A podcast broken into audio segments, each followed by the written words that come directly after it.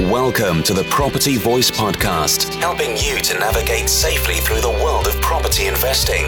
Get the lowdown and updates, insights, and outcomes on all matters property with a splash of entertainment along the way.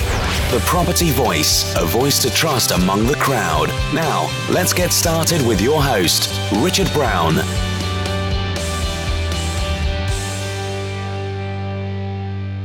Hello and welcome to another episode of the Property Voice podcast.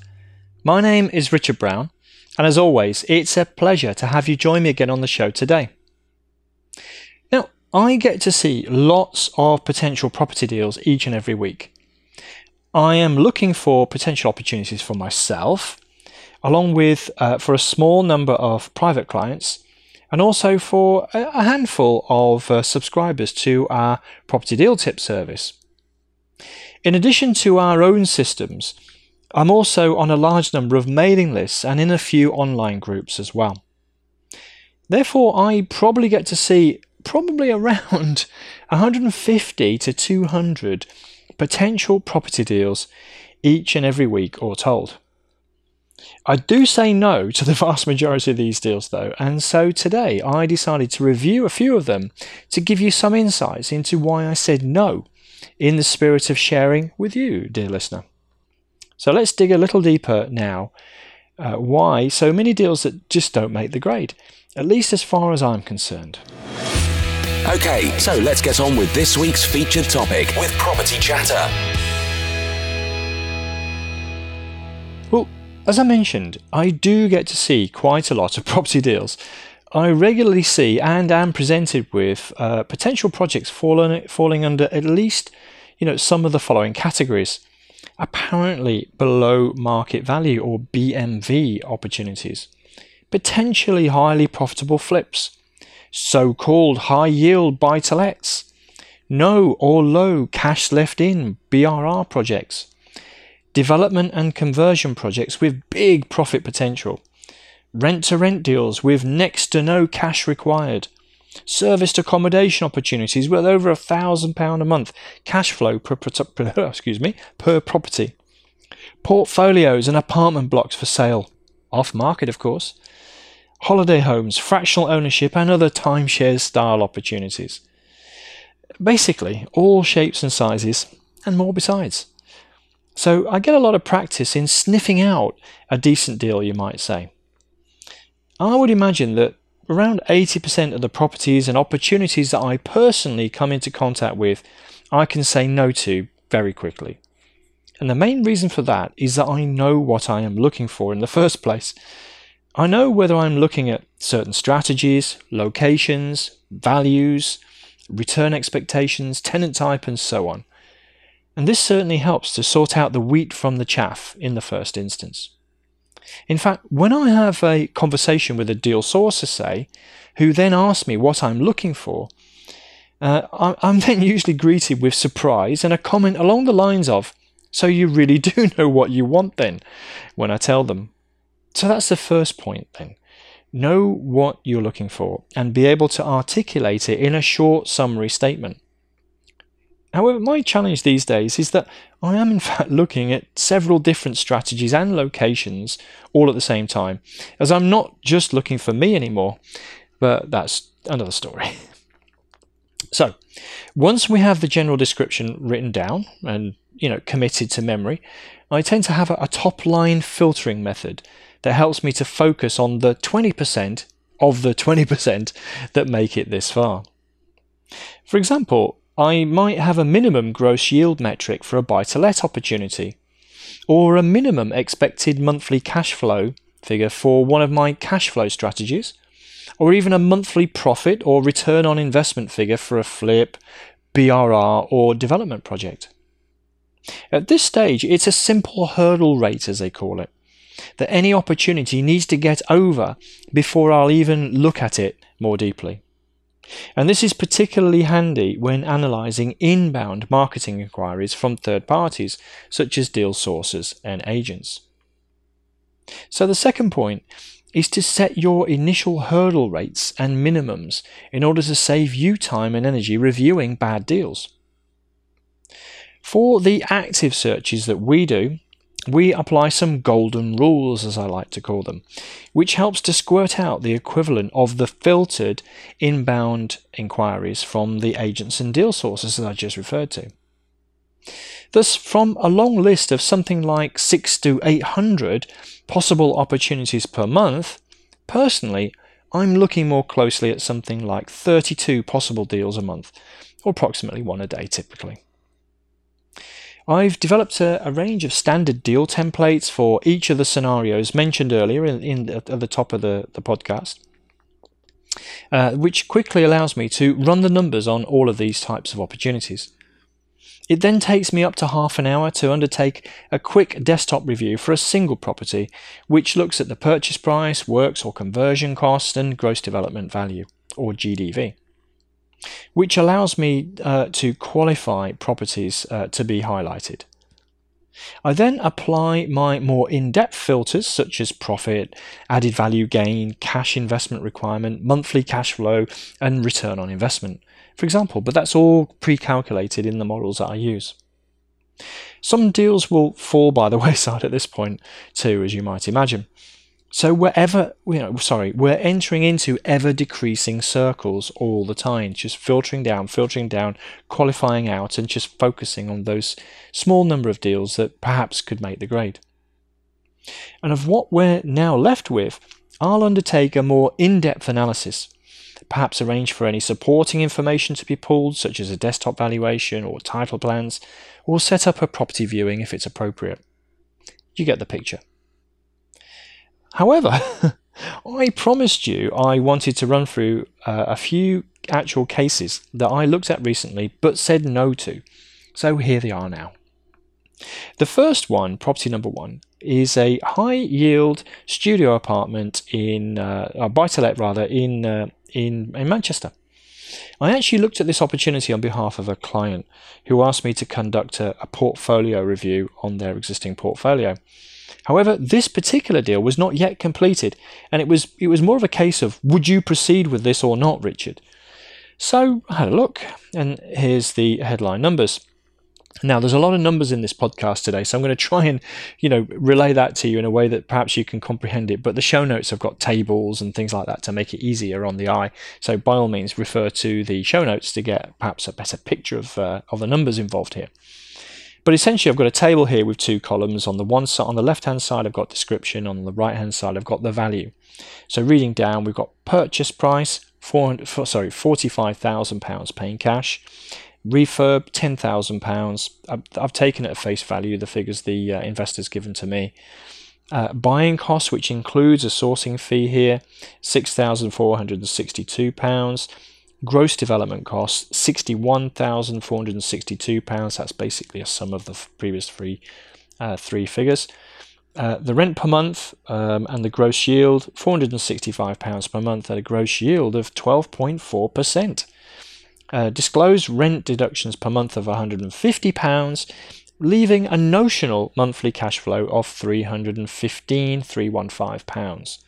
So at face value, we have an apparently high yielding and affordable property with a decent cash flow, on paper at least. So why did I say no to this deal then? Well, firstly, the ROI falls below my personal minimum, which based on these numbers equated to 6.2%. Now, some other investors might be happy with that, especially when they have no debt on the property but it does not meet my personal criteria, that's all. Second, the cash flow stated is not the real cash flow position in reality, because there are two big missing items there voids and maintenance in particular. The figures presented exclude any provision for when the property is empty, here with the justification that it comes pre tenanted. However, it's unrealistic to expect that it will always be occupied even when a tenant has been in situ for several years, as is the case here. Therefore, it's prudent to make a provision for some voids, and I therefore assume the NLA average of three weeks per year.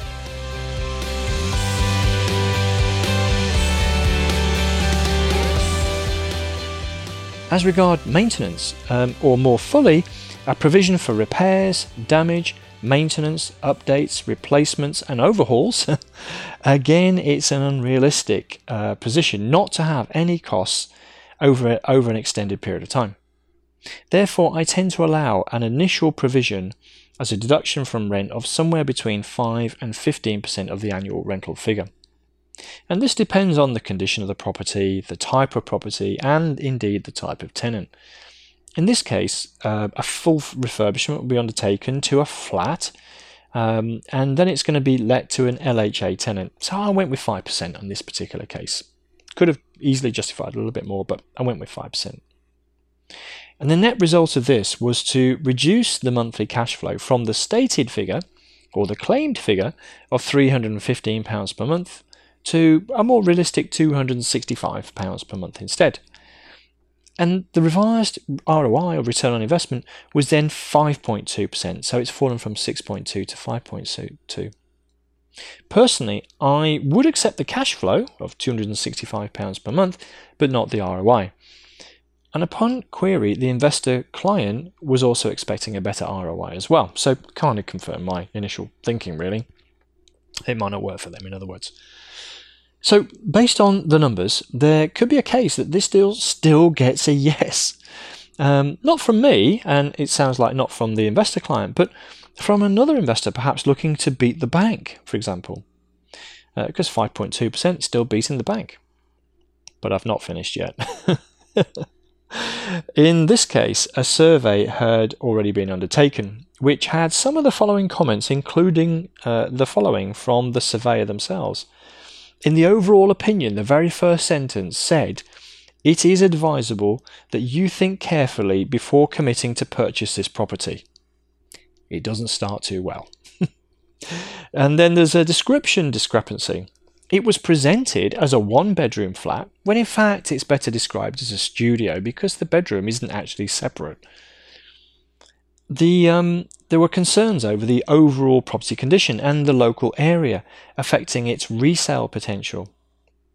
It had suspected um, asbestos and recorded traces of damp as well. There was no form of heating present in the property, uh, which was, uh, was in fact refused by the current tenant. Pretty sure that's illegal. Not for them to refuse, but to be providing accommodation which has got no heating. But there you go. Um, and the value stated by on the valuation report was forty thousand pounds rather than forty five thousand pounds. By the way, it was originally offered at fifty thousand pounds. It had already been negotiated down to forty five thousand. So, yeah. but normally, I'd, I'd actually be rubbing my hands with glee if I saw a survey like this one, at least in part. The list of problems identified and the down valuation could offer an opportunity to renegotiate the price, obviously. However, when you see the surveyor basically say, don't buy this, you have to be worried. so, whilst a reduced price could potentially be negotiated to cover the lower valuation and higher costs to put things right, in my opinion, this one got a thumbs down from me, and that's without even reviewing the legal aspects. Who knows what that might throw up. But would you have been tempted at any point, I wonder? You may have been drawn in by its affordability, or its high yield and cash flow, possibly. And now, after I shared some of the reality of the deal, what would you say now? the situation here is that this is also a deal introduced by a property sourcer, and the client has probably been misrepresented on a few levels and is seeking a refund of their of their fees, which I'm helping to guide them through. But guess what?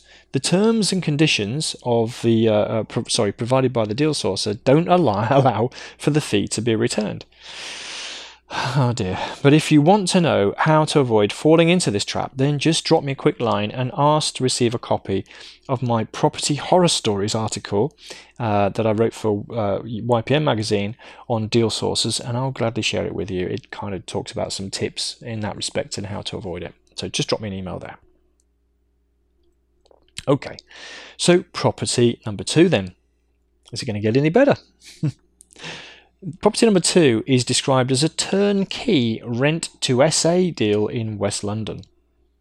And I wanted to share this one as it addresses two of the so called high cash flow slash low cash in strategies in one, i.e., rent to rent and serviced accommodation or SA.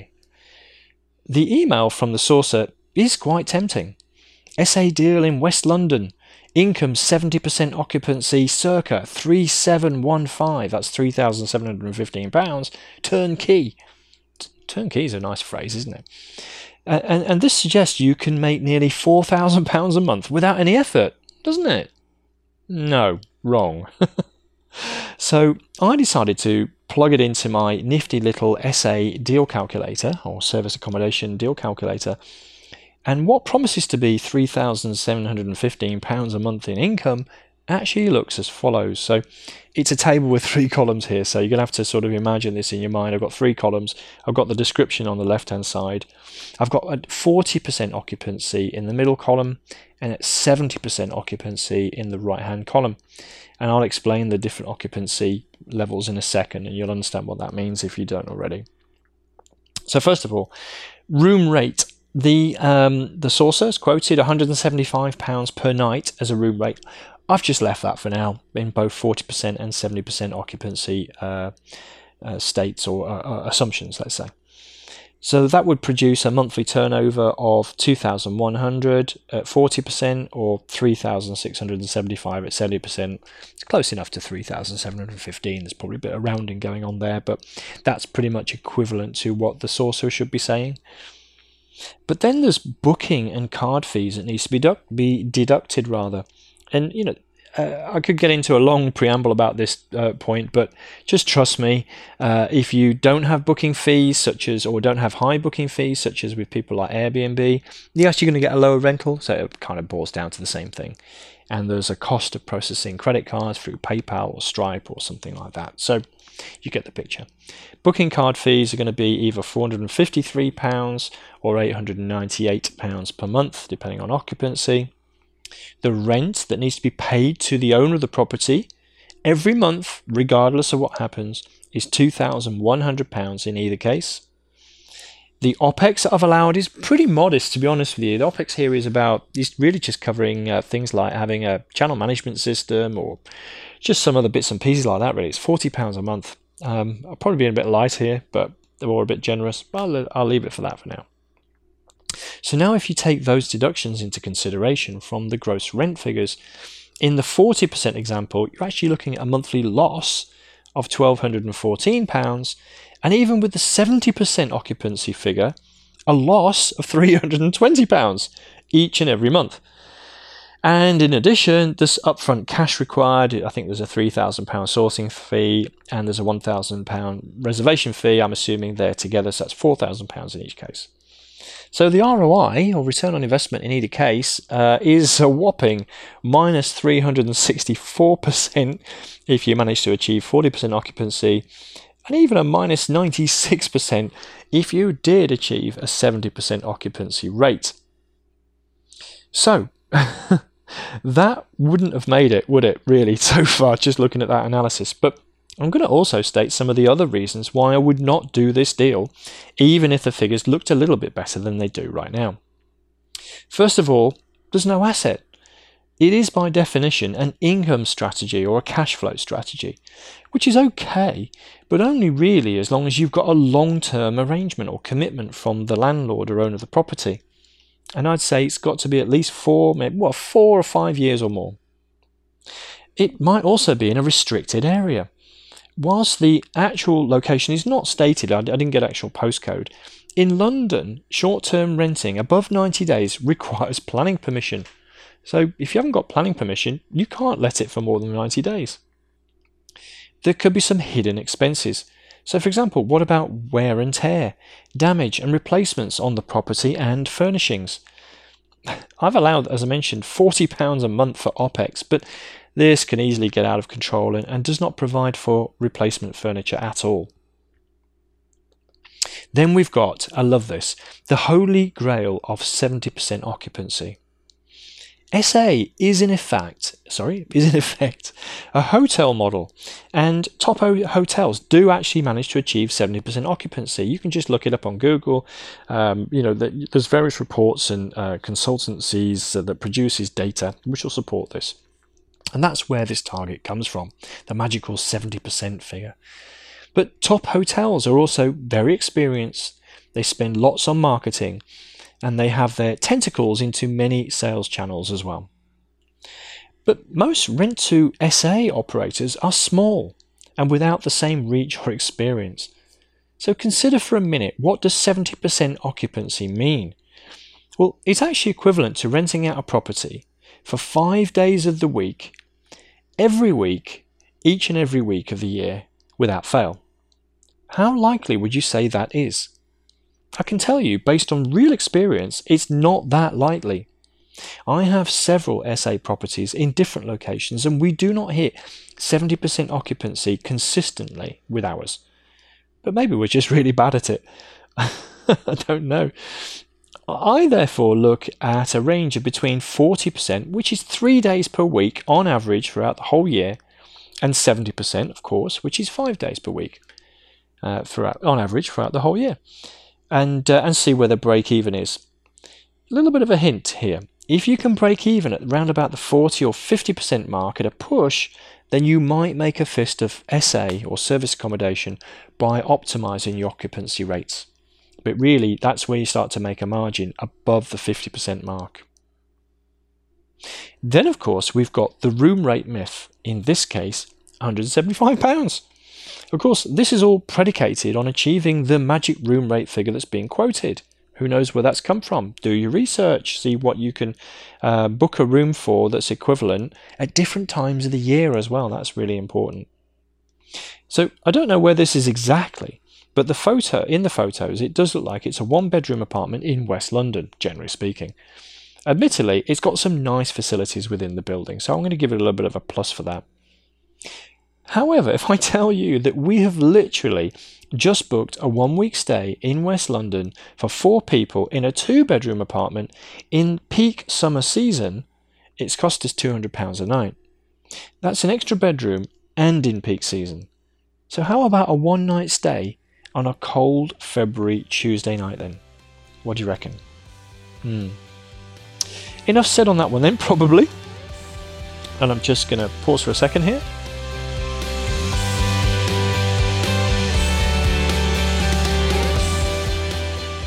Yeah, sorry about that. I had to pause actually to um, catch my breath and have a little sip of the, the red stuff that's next to me. Property number th- three. Property deal number three. Now, this one's a development project in the Midlands, and it's described as three times commercial units with 15 rooms above. The market value is £450,000, offers in the region of £180,000. At first glance, then, a potential gross profit of £270,000 which clearly caught my attention. So I dug a little deeper. And here's what else was presented. I've got a table, two columns. On the left hand side is description, on the right hand side is value. So, purchase price offers in the region of £180,000. Estimated works costs 80 to £100,000. Gross development cost, therefore, summation of the two, let's say it's £280,000. Let's just say, take the higher figure. Market value, or the gross development value, £450,000. Target gross rent, as stated by the sourcer, £52,000. So therefore, we calculate the yield, I worked this out, 18.6% on the gross development cost, or 11.6% on the gross development value. A profit on sale, if you decided to flip it, £170,000 or a whopping 60.7%. Or if you decide to refinance and retain it, re- uh, return on investment, assuming a 75% loan to value remortgage, ROI would be 32.3%. So some pretty juicy numbers, right?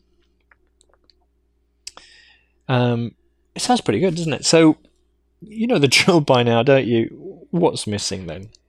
All right. Okay, I'm going to tell you. So the assumption is it's for a 15 bed HMO above three commercial units. Uh, the, but the size, certainly, of the two upper floors where the HMOs would be, just simply won't accommodate 15 rooms, along with the required amenity space, which is kitchens and, and, and sort of living rooms, and the facilities that are required, such as bathrooms. And even if it did, the rooms would be pretty grim. Assume perhaps 10 or 12 rooms at a push in this case, therefore.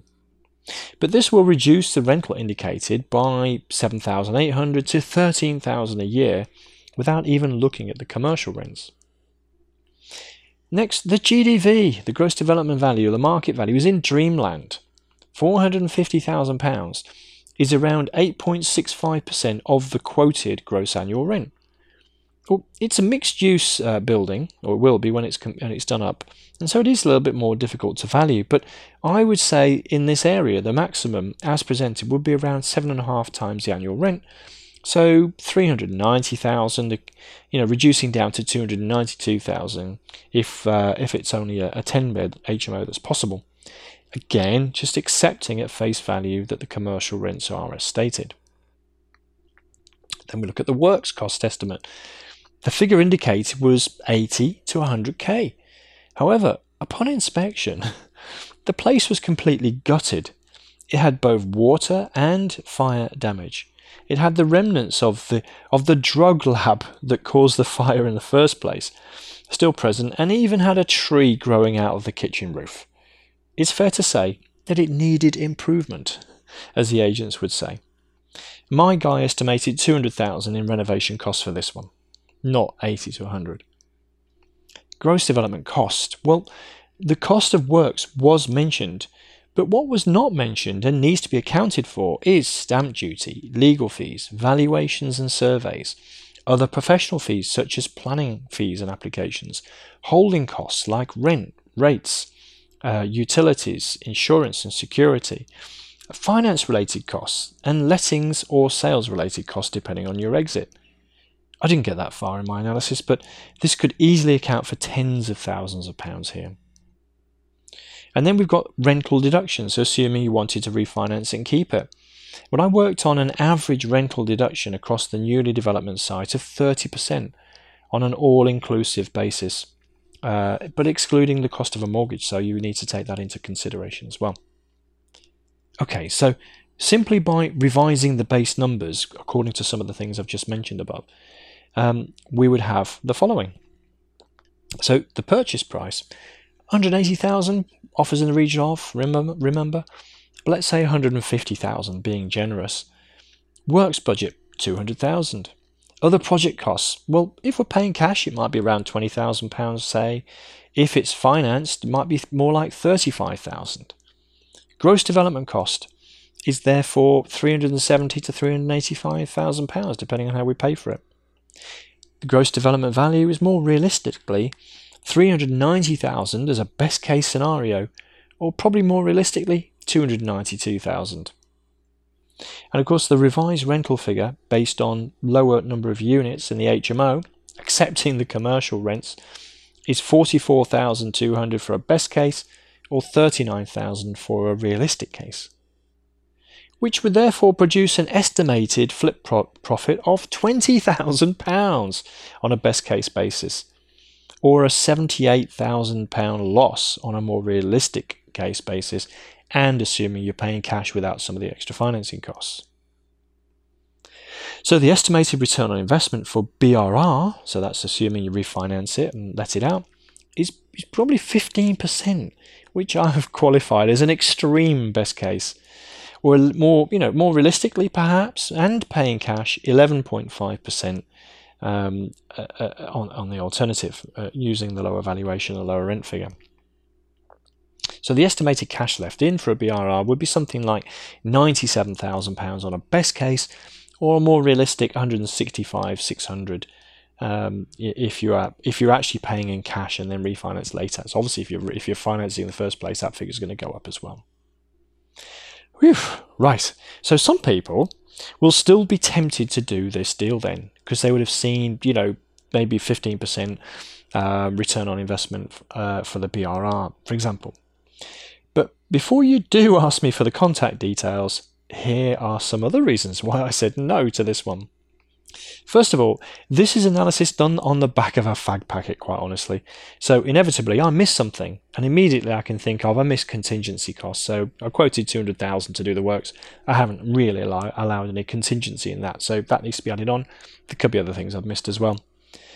I'm not actually convinced that the area has sufficient demand for either the retail units or the HMO rooms. I think we're probably going to get a lot of voids, in other words.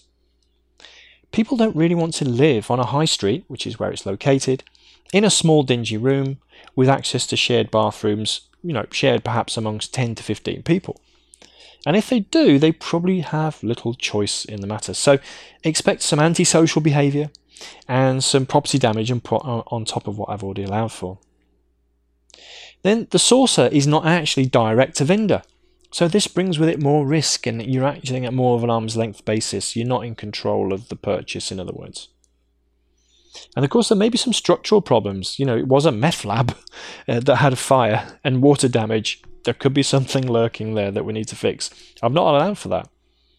And of course, there's better opportunities to make this sort of return, 11.5 to 15%. That's on a best case scenario, uh, with less risk and less complexity on projects elsewhere. Okay, so that's a bit of a sprinkling on some of the recent deals that crossed my desk, which I said no to. It's possible that other investors and developers can see angles and opportunities that I have not. That's true. For example, with the last development project, I also considered splitting it into flats and adding an extension, and others may see other alternatives as well. I'm not trying to be negative, and nor am I trying to knock people or suggest that others have it all wrong. As I mentioned, I'm judging many of these opportunities by my own standards and criteria, and I'm both a tough person to please and also operate with a real world approach to development and investments at the same time. I did mention at the start that I look at lots of deals each week.